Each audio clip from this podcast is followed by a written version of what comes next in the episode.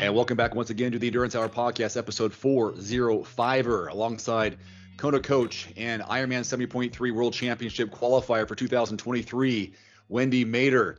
I bring that up because uh, the Ironman 70.3 World Championship is this weekend in Finland, and Wendy won't be there. And so we'll explain why that is.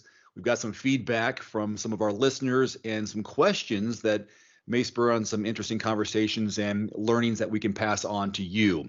Uh, but first, Wendy, we're at uh, what are we in? August, end of August. Mm-hmm. We've got a special going on for people who want to get some training plans in their in their bag for whether it's this year or next year. Can you kind of go over some of our is it buy one get one free? What's the what's our special offer right now? Right. So all our 70.3 and 140.6 plans from couch to beginner advanced as well as race specific plans that we sell on training peaks are 50% off if they use code t250 and that's a small t. Small t250 you enter that code at the checkout and you will get 50% off the listed price that you see on training peaks. So they're full prices right now but don't be discouraged that oh my gosh i can't afford 150 bucks for a training plan which is really pennies. Um, but 50% off that with that code little t250 at checkout, right? Yes. Now those are 70.3s and uh, 140.6s. And how does that work in the calendar in terms of back timing the date? So I always recommend if you're going to purchase any plan on Training Peaks that you choose to load it on the date of the race. So you will have the option to load it um, to start on whenever you want to start it or but I think the best option is to load it to end on race date. And all our plans are created to end on a Sunday. So if your race happens to be on a Saturday, the plan will load on a Sunday. You just have to modify that last week of training, which is no big deal. You're probably going to be making a little bit of modifications anyways and that's on Training Peaks. And you can get access to all of our plans by going to endurancehour.com. If you want to like, where do I find Wendy's training plans on Training Peaks? There's a direct link there, or you just type in Wendy Mader in the search bar for the coaches on trainingpeaks.com. And then after you purchase a plan, you should join our T2 Endurance Facebook group. That's where a lot of people will go to ask questions, um, just do some chit chat that's a lot of that's a place where we do get a lot of questions that we talk about on the podcast as well. Over 700 members in the T2 Endurance Club on Facebook. It's a private group. That way, we make sure that we only have people who are interested in the sport, not just some people who are randomly stopping by and want to, you know, pop in there for no reason. So we have a request here. Um, James Thomas requested a actually three hours ago he says, "How'd you hear about the group?" I say, "How?" how I asked him how he. He says, "Emails from Dave. What kind of events are you interested in?" He says triathlons, but he doesn't have a Training Peaks account yet, even though it's free. So he's getting emails from me, which I'm assuming is our newsletter that we send out twice a week. You can sign up right. for that on endurancehour.com. Why right. two newsletters? Well, on Monday's newsletter is just kind of a recap of all our partner discount codes that we have set up. And then on Fridays is the recap of of the week. We include the podcast. We include some inspirational um, articles that either I post on my blog or that I find kind of that's current to the to the time of the year. And Very then good. yeah. 730 members now officially inside the group. That went up quickly, I think. Yeah. Well, you've been also um, inside the group a lot and and um, accepting member requests. Yeah. That's good. Cool. So uh, this weekend is the 70.3 World Championship. Now, the last two years, they've held it in St. George, which is a challenging course in itself. I mean, they had it. I think I first went there in 2011 uh, or 12, maybe 10, to cover it when it was the mm-hmm. inaugural Ironman St. George. Yeah beautiful venue. I've been there a few times since, and then uh, it just became a favorite and what they call you know a fair course, an honest course because it's a, actually you know it's a point to point swim to you know to T2 swim and then you go down you ride your bike to T2 and then you run and come back in downtown St. George. But this year it's in a new location. Now, Wendy was qualified and could have done this race. How were you able to do this race, but you decided not to in Finland? So in 2021, when there were still the Ironman virtual races going on, I had qualified virtually, and, and there were some some things you had to do to make it challenging and to kind of make it fair. I qualified for the St. George 70.3 World Championship in 2021. And so I was training for that as well as training for Ironman Florida, which is a couple months later. At the what I considered last minute, a few weeks notice, maybe only 2 weeks notice, it was not that much notice. We got an email that they had moved the women's race to a Friday event and they kept the men's race to a Saturday event. And for me, logistically, um, that wasn't going to work for me. Cost more money to reserve a venue for another day, change your flight, uh, rent a car. And I'm like, I don't want to invest any more money in this event. And so I decided I'm just going to defer, assuming at that point I could defer to St. George 2022 because we did know it was going to be at St. George the following year. And, you know, when all is said and done and I got the email to defer it, the only option I had was Finland. And so I just decided, you know, things could change. I may want to go to Finland. It's just, again, it's an expensive trip overseas. Finland's not necessarily a destination I've been wanting to go to, but yet I'm sure it's beautiful and I would have had a great time. And then it just so happens I couldn't have gone anyways because I broke my patella five months ago. So I wouldn't have right. been able to go anyways. Oh, yeah. Yeah. And there would have been a cutoff prior for medical reasons, right? I mean, how can you what do they do? Have you ever had to cancel because of a medical issue and go through that process? You know, once before you if if you buy insurance okay this is a time where i actually bought insurance for an event that mm-hmm. again happened to be in st george i was just going to do the st george 70.3 it wasn't a world championship and i think it was like in when it used to take place in may sometime in Mar- late march early april um, I was riding my bike and I was just kind of coasting across the street on a road bike and my fork broke. And so I fell and and something like a the handlebar or something jabbed into my rib. So I ended up um, breaking a rib, bruising a rib. I never got an x-ray. So because I had purchased insurance for this race, I just had to supply a, a doctor's note to um, I think I got a full refund. I don't even think I deferred. I think I got the refund mm. because I had this insurance. Now, with COVID and everything that happened with race cancellations and deferrals, things have changed and you have to read the fine print. I, I recommend when you're dealing with World, Tri- World Triathlon Corporation, you do read the fine print, which not many people read because they make you now kind of sign off, making sure that you read the fine print that this deferral only takes place for this one race. Um, no other cancellations can happen. I'm not even sure if my medical would have been, if I would have been able to get a refund or defer my race because of all these, um, all the fine print these days. They've changed a lot. Mm. Again, all because of COVID and all the things that they went through with all the deferrals and cancellations from 2020 and 2021. So make sure you read the fine print when you're thinking about doing a World Triathlon Corporation event. I'll give you a little quiz here. Um, if you ask me, I'd probably get a couple of these, but I'm not sure if I get half of them. Can you name maybe half of the locations since 2006 of the Ironman 70.3 World Championship? Um, I didn't know it was going on for that long, but I used to know it take it took place in Claremont, Florida. Clearwater, Florida. Clearwater, Florida for for a long time. I mean, for a few years. I remember um, doing the one in Henderson, Nevada, and I believe that was 2011. And I think that's the first time they changed to yep. Henderson. That was the first venue change. Might have taken place there a couple times. Yep, three times. Um, three times in Henderson, and then I believe at that point, so we're looking at 2014, they started making it changing the venue to around the world. So maybe they they traveled overseas somewhere, and I don't remember where that venue took place after that. Okay, so they did do uh, one, two, three different international locations. Can, and when they came back to the U.S., do you remember where it was? Um, no. Was it St. George? Nope, Chattanooga, Tennessee. Oh, I did Chattanooga, Tennessee in 2017.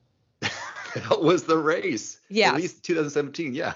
yeah. So I did Chattanooga. I forgot about that one. Yeah. So I moved to Georgia in 2016. And so I was excited to qualify for the Chattanooga World Championship because it was, you know, a two hour drive from where I live. Yeah. So yes, I did that one. Okay. I'll back up. Mont Tremblant, uh, Quebec was uh, after Henderson, and then Austria, and then it went to Australia, Mooloolaba, and then Chattanooga. And then in 2018, did you qualify after 2017 for future 70.3s? No. Okay. Then they went to South Africa. Oh, Nelson yes. Mandela Bay.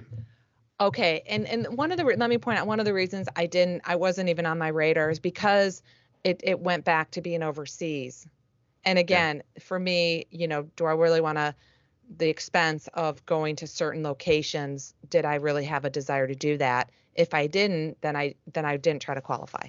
You know, a lot of people in your shoes, maybe that I mean not specifically in your shoes, meaning uh, with your experience. Why would you pass up an opportunity for a 70.3 World Championship slot? I mean, yes, it's one of those once in a lifetime. Is it because you've been there, done that? What's the why would you say, oh, not interested? Because other people would say, heck yeah, I'll go anywhere to participate and be a member of this exclusive category. Um, I don't. Th- for me, it's not necessarily a matter of been there, done that. I I was always striving to get to Kona, and and invest my hmm. finances, desire, and energy to get to Kona and do the Ironman World Championship versus the 70.3 World Championship. Okay. And a lot of that, a lot of that for me was just financial reasons. And so my goal was, I want to spend the money to go to Kona. I don't necessarily want to spend the money to go, like to South Africa or other venues. So that was pretty much my reason. I think a world championship is really cool to go to, even though right now it's a lot easier to qualify for a 70.3 world championship because people like me will turn it down. And so the roll down slots go fairly deep. Um, so some people could place 30th in their age group and get a roll down slot to a place like Finland because it's difficult for people, especially in the United States, to maybe travel to Finland. And so, um, and and plus I've been there. You know, part of it is yeah, I've been to a world championship before, so that could be an underlying cause as well. But a And lot you- of it for me was just the venue. I, certain venues I wanted to go to, and certain venues I didn't really need to. Uh, and you've been to one. You qualified for more than one, but you've been to one 70.3 worlds. I went to the one in Henderson in 2011 and Chattanooga in 2017. Okay, so two. Yeah. Um, the year after South Africa, they went to Nice, France, which happens to be where the Ironman World Championship is being Yeah. held this year. Yeah, And pop quiz, do you know when that one's being held this year? What month? September. Yes, not the men. October. Yeah. Yeah, September for the men. And Nice, France was a definitely somewhere I wanted to go. But when I looked at the course profile, it wasn't a course profile I wanted to ride my bike. It was a very mm. challenging bike course. Challenging, the hill would have been great. I would have loved to climb the hill. I don't even know the name of it. But descending in mm. switchbacks, descending that type of course, wh- I would I'm a competitive person. I didn't want to go do it just to do. I wanted to go compete, and that was definitely not my strength by any means. Any down any long challenging downhill like that for me is a huge weakness of mine. And so again, I didn't want to spend the money just to go do it. I'd rather spend the money and go compete and do it. Got it. After France, it was in uh, Taupo, New Zealand, and then uh, a couple years there in St. George, and now they're going to Finland. And last year's winner uh, for the women, Taylor Knibb, and she happened to be third place the previous year. And then Daniela uh, Ryf had won it one, two, three, four, five times, the Mhm. 70.3 World Championship. Uh, the first woman to win the Ironman 70.3 was Samantha McGlone back in 2006, followed by Miranda Oh. Carfrae, Uh-huh. Joanna Zeiger, Julie Dibens, Ju- Jody Swallow, um, Melissa Rollison, which was Melissa. um, Gosh, I changed her name. She got married. Uh, she was on the scene real hard. Oh no, I'm thinking of Melissa Hausch- Hauschit. Hau- Hauschildt. That's what I'm thinking about. So maybe Rollins was different. Yeah, she was different. My bad. Um, then down here, yeah.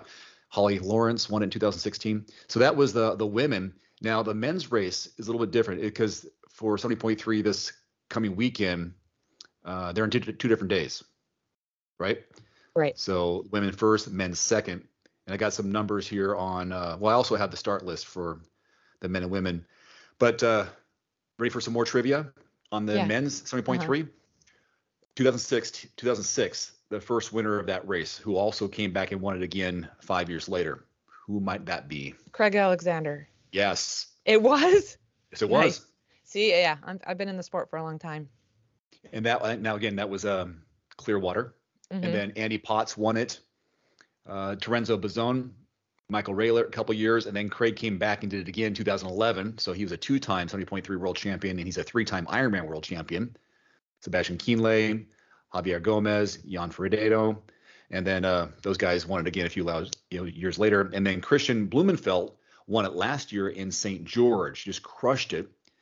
And uh, so he's on the start line again this coming year. I'm not sure how much trivia I gave you right there, but um, some of the names for the women, at least the top five, Taylor Knibb again, defending champion Paula Findlay, Emma Pallant Browne from Great Britain, Daniela Ryf, and Holly Lawrence. Jackie Hering's also uh, on the list for the women. She's a former teammate of both me and Wendy's. And the men, Kristian Blummenfelt, Ben Kanute, Gustav Iden, Frederic Funk, and Miki Taagholt from Denmark. I'm saying that wrong. Sam Long from the U.S. is Oh, also good. on the list. Lionel Sanders as well from from Canada.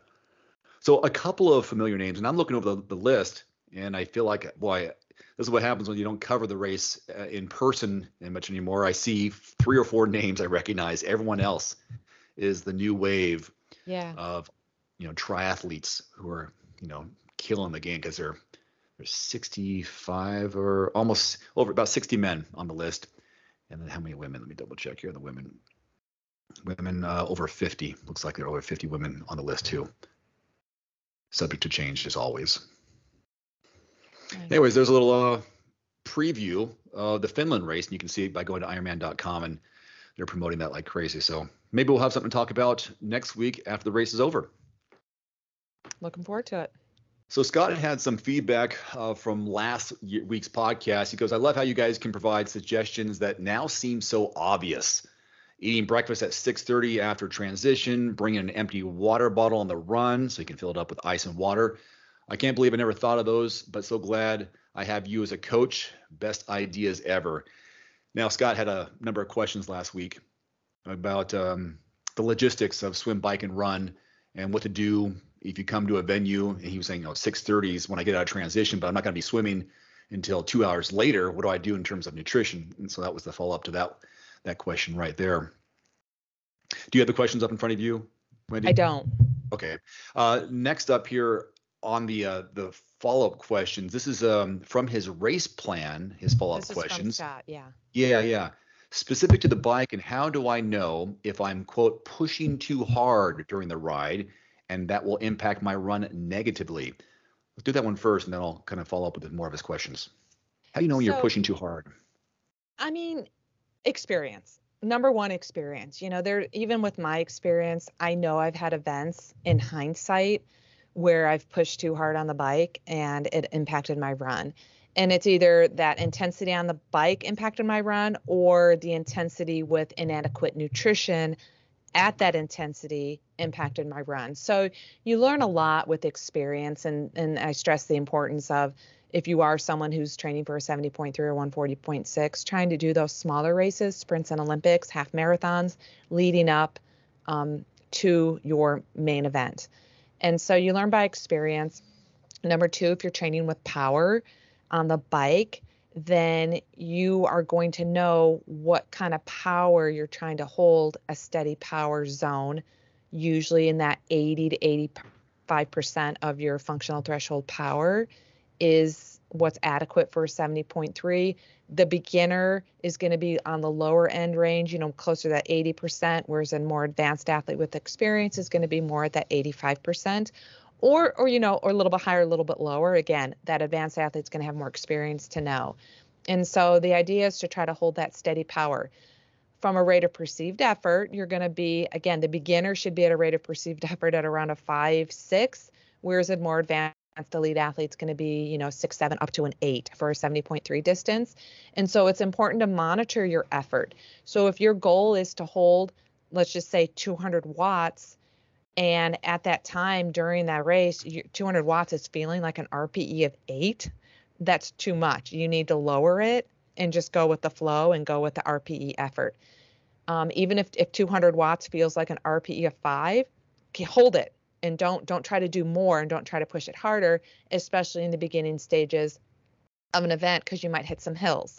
And so, you know, there is going to be um, you're going to be on the higher end range when you're going uphill. You're going to be on the lower end range of your power when you're going downhill. But in, in the end it's going to average out and that's why we're looking at that normalized power number value and hopefully if you if you're able to stay in that range you will be more successful on the run not a guarantee because then there's the factors of hydration nutrition and all the fueling you're going to be doing how much sleep you got the day before what your taper plan was like the week or two leading up to the race and so that's why experience goes a long way. You do the race, you keep track of of what you did, what your intention was, how you executed it, you learn from it, you make some changes on the next uh, in the next season of training. Experience, yeah. And I think the foundation of all of this is having a plan going in.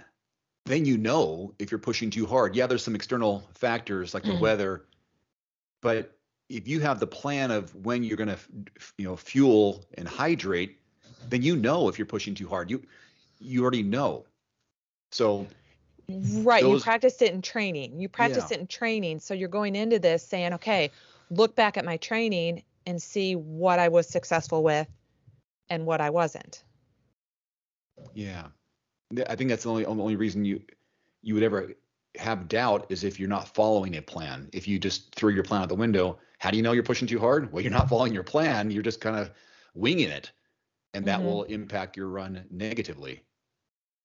Good point. If you're outside those numbers that you have planned ahead with on with your coach, then you know. Right. Exactly. A similar question about the run. Do I watch my pace and heart rate the first half? I'm assuming this might be for 70.3 or the first 10 miles and stay within the range until the last 5k or do I or adjust based on how I feel after the first mile or so? So, my guidelines for um, the half marathon at the end of 56 miles is to really start off by effort and use that first. I like to break things up. So, maybe instead of thinking 13 miles, you can think of, you know, four, five Ks plus a, an extra one mile at the end. And so, that first 5K, just, you know, allow your body to kind of get their your running legs, ease into it, get a sense of the weather, get a sense of how well you hydrated and fueled on the bike. Um, and, and just take your time in the first 5K. It's better to take your time the first 5K than to push it too much too soon and then kind of, you know, fall off the wagon the last 5K. And then once you kind of get that past that 5K mark, you're going to know generally how you're feeling and mm-hmm. then either maybe bump it up or just hold the pace if you're if you're feeling like this is a good effort this is you know glance at your watch this is a good pace i'm just going to hold it steady for another 5k bam you're you're about halfway done and then and then you adjust reset your mindset and say okay this first half marathon felt really comfortable i have another gear and then and then push it you know pick up the pace that next 5k and then you try to see if you can hold on the last 5k and so I think effort's really important in a half marathon after 56 miles versus just doing a half marathon where you can really be more on a pace, you know, mindset. Because a pace if, if, depending on the terrain, the, the pace is going to be affected by hills. And so you don't want to rely solely on pace. And you also, you know, you can rely on heart rate. You want to monitor your heart rate, but know your effort may be low while your heart rate's high because it's, you know, 100 degrees with 100% humidity, or you're dehydrated or you're underfueled. And so uh, while heart rate is a good gauge of intensity, sometimes you just got to let that go and, and just st- stick with effort. And so I think effort's so important, especially in a marathon or half marathon in a triathlon. Boy, Mark, that that's that's why you're the best, coach. That was uh, excellent. I'm listening to that going, yeah, yeah, yeah. And one other little thing I would bring in, and again, these are all dependent on what coach just talked about, is um, if you can stay within 20 seconds of your target pace, above or below, and stay within that consistent area, then everything will respond accordingly.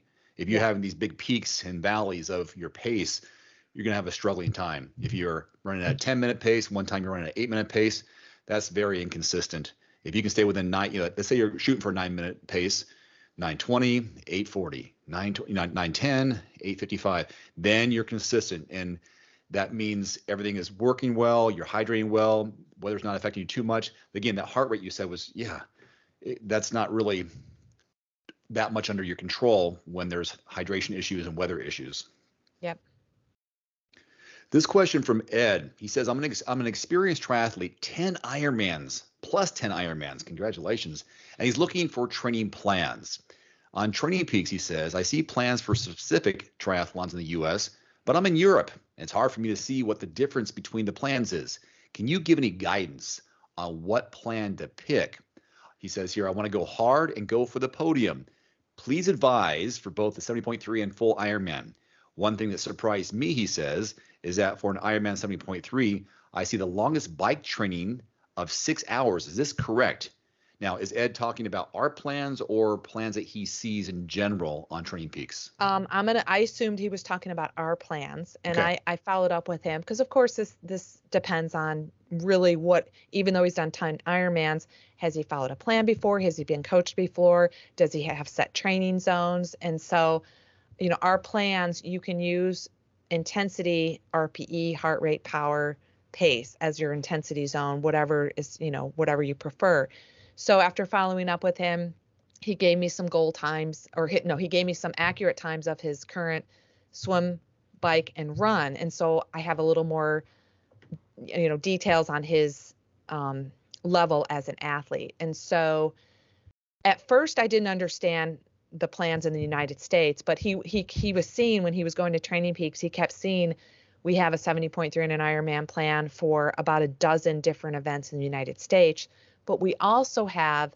a beginner, advanced, and couch two plans that aren't specific to any race site. And so for him as, as his experience, I advised him to maybe check out our advanced Ironman, which is 12 weeks, and our advanced 70.3, which is 12 weeks. Even though they're not that long of programs, if you're choosing an advanced plan, that's telling us you have experience and we tell you in a video at the beginning of each plan what we assume your background is going into the plan with a certain amount of biking, running, and swimming ability before you start the plan. And then um, he had told me he had been coached before, but he wasn't interested in coaching. He just wanted to try something new. So hopefully he decides that he's he's there and he wants to try out one of our plans. And I look forward to his feedback. We're to do one more question here for this podcast. This is from Jason. I spent the last year training for a very hilly race on my road bike, but the race was canceled and I deferred to Ironman California, which is very flat. I'm wondering if I should get clip on aero bars for my road bike if it will make me that much faster, or if 10 weeks is enough time to get used to that riding position altogether. Any input is welcome from Jason. Oh, what a great question. So, Yes, for a course like California, I believe the elevation gain over 112 miles is just a few hundred feet. So it's extremely flat. On an extremely flat course, I definitely recommend you you get on either a, a triathlon aero bike or you put clip-ons on your road bike. When you do that, be sure to get a proper professional bike fitter who knows what they're doing because when they put the clip-ons, they're going to have to adjust the seat fore and aft position, maybe um, the height as well. And that should be enough to get you comfortable fairly quickly. And 10 weeks is plenty of time to adjust to a, a an aero going from road to aero Um, and usually, what I recommend for any athlete in that sport specificity, eight to 12 weeks out from a race, make sure you're training on the bike and the position that you plan to race on because that's that's plenty of time to get used to that.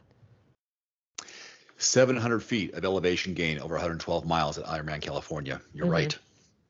Very flat. Good questions. Uh, Wendy, last we talked on last week's podcast, you did a surprise. Well, you knew you were going to do it, or at least attempt to do it. A triathlon after patellar surgery. You did it. How's the recovery this week?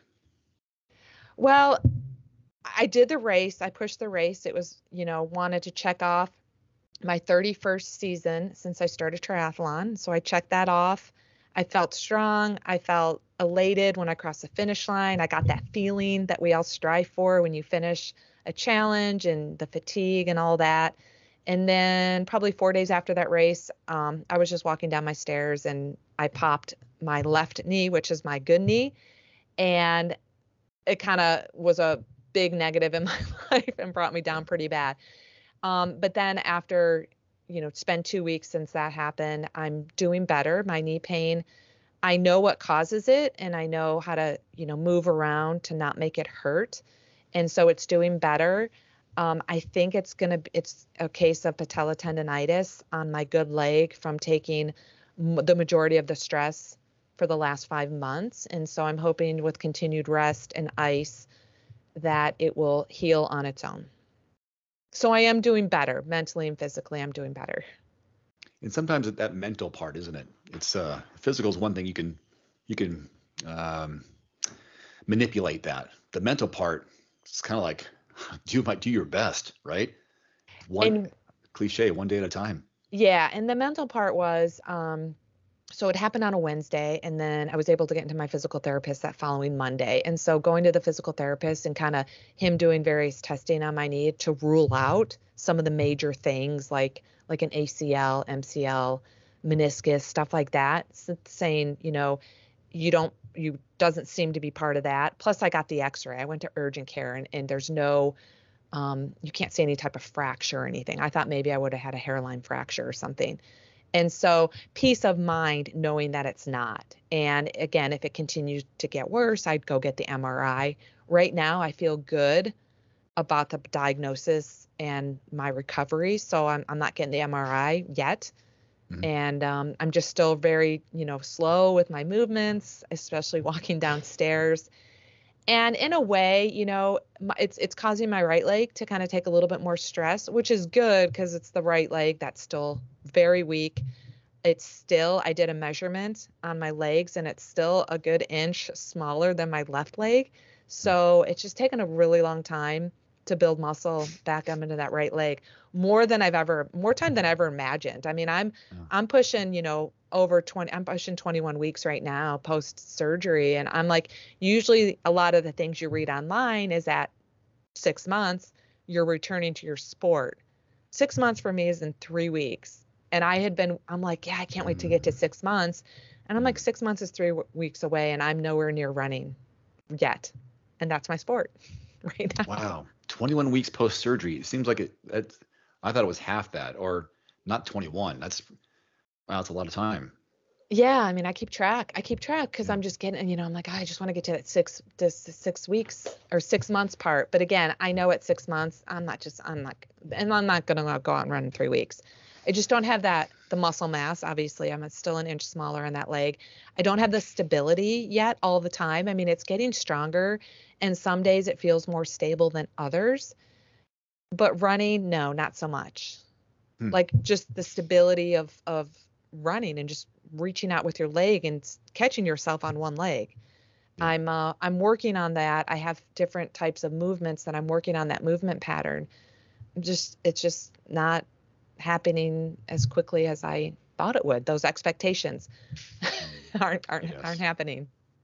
Yeah, because you know, I'm sure your mind is, is is is sharp, but the body continues to age. All of mm-hmm. our bodies continue to age, and things aren't as flexible. They don't bounce back as quickly. We don't have that that that youth gene that says, okay, I can go all day, or hey, one day of rest, I'm back at it. It just, uh, yeah, I know it's a cliche, and I love this cliche, but father time, mother time is undefeated. Yeah. Uh, you can't win. You just have to do your best to to maintain and and hold it off. Yep. I think about that when even with with lifting. I was talking to a friend over dinner uh, last week, uh, you know, a couple we were hanging out with, and we went to dinner and we were talking about when we were in our college days. And I, I was telling him about we were talking about VHS tapes, and I still have some of these. I need to digitize them, mm-hmm. blah blah blah. And I, I told him I got these VHS, VHS tapes of me in high school, and they're dated because we used camcorders, and it was a yeah. timestamp in 1990. I remember it, and I was lifting this much weight and doing these kind of things. And it's like, boy, that was when I was, you know, whatever it was. Uh, it, you know, it'd be so nice to be able to do that again, but the body doesn't respond. And he was saying the same thing with him. It's like I couldn't even lift half of what I used to lift before. It's just not there. Um, the only thing we can do is is to be active, stay active, mm-hmm. and keep stressing the body in a positive way physically. Um, and that and another cliche this episode's all about cliches if you don't use it you lose it and right i mean i, I know relatives uh, older relatives who um, you know they're having a hard time walking they're having a hard time bending over you know reaching for things and it's like well you stopped doing that years ago you know you can't expect to easily walk downstairs or step into your truck or whatever it is if you haven't done anything and once it's gone, it seems to be gone. And the longer we can hold off this atrophy of physical ability, uh, we'll live longer and have a, a healthier, high quality life. And I think about that, and I'm 51, and I think about that now. It's like, wow, 21 seems so long ago. Uh, in my mind, though, I'm, I know, I know everything. It's it's still fresh. I have a young mind, and I'm sure you do too. You have a young mind. I, I have this experience that oh, if I could, if I could have applied, if I could apply this mind to that body, how much better I'd be. But it's that, uh, you know, that bell curve of, or what that, um, that, that chart of one line goes up, one line goes down, uh-huh. try to maintain that, that apex. Right. And I think right now it's that, that quality of life as you age. I don't want to be, you know, having to hold on to railings for the rest of my life walking up and down stairs. Mm-hmm. Um, I don't want to have achy knees for the rest of my life. I, I I had it, you know, for the last five months, and I know mm-hmm. what that feels like. I don't want that at all. Mm-hmm. I want my hips to be healthy, my back, my shoulders. I want my whole body to be healthy as I age. Again, that quality of life. Yeah. Well, on that note, we'll finish today's podcast. Uh, we hope you have a uh, a good day. Thank you for listening to us wherever you are in the car, on the bike, on the run. We appreciate you. This is episode 405. For Coach Wendy Mader, I'm Dave Erickson. Have a great week of racing, training, or recovery. We'll see you next time. Adios. Adios.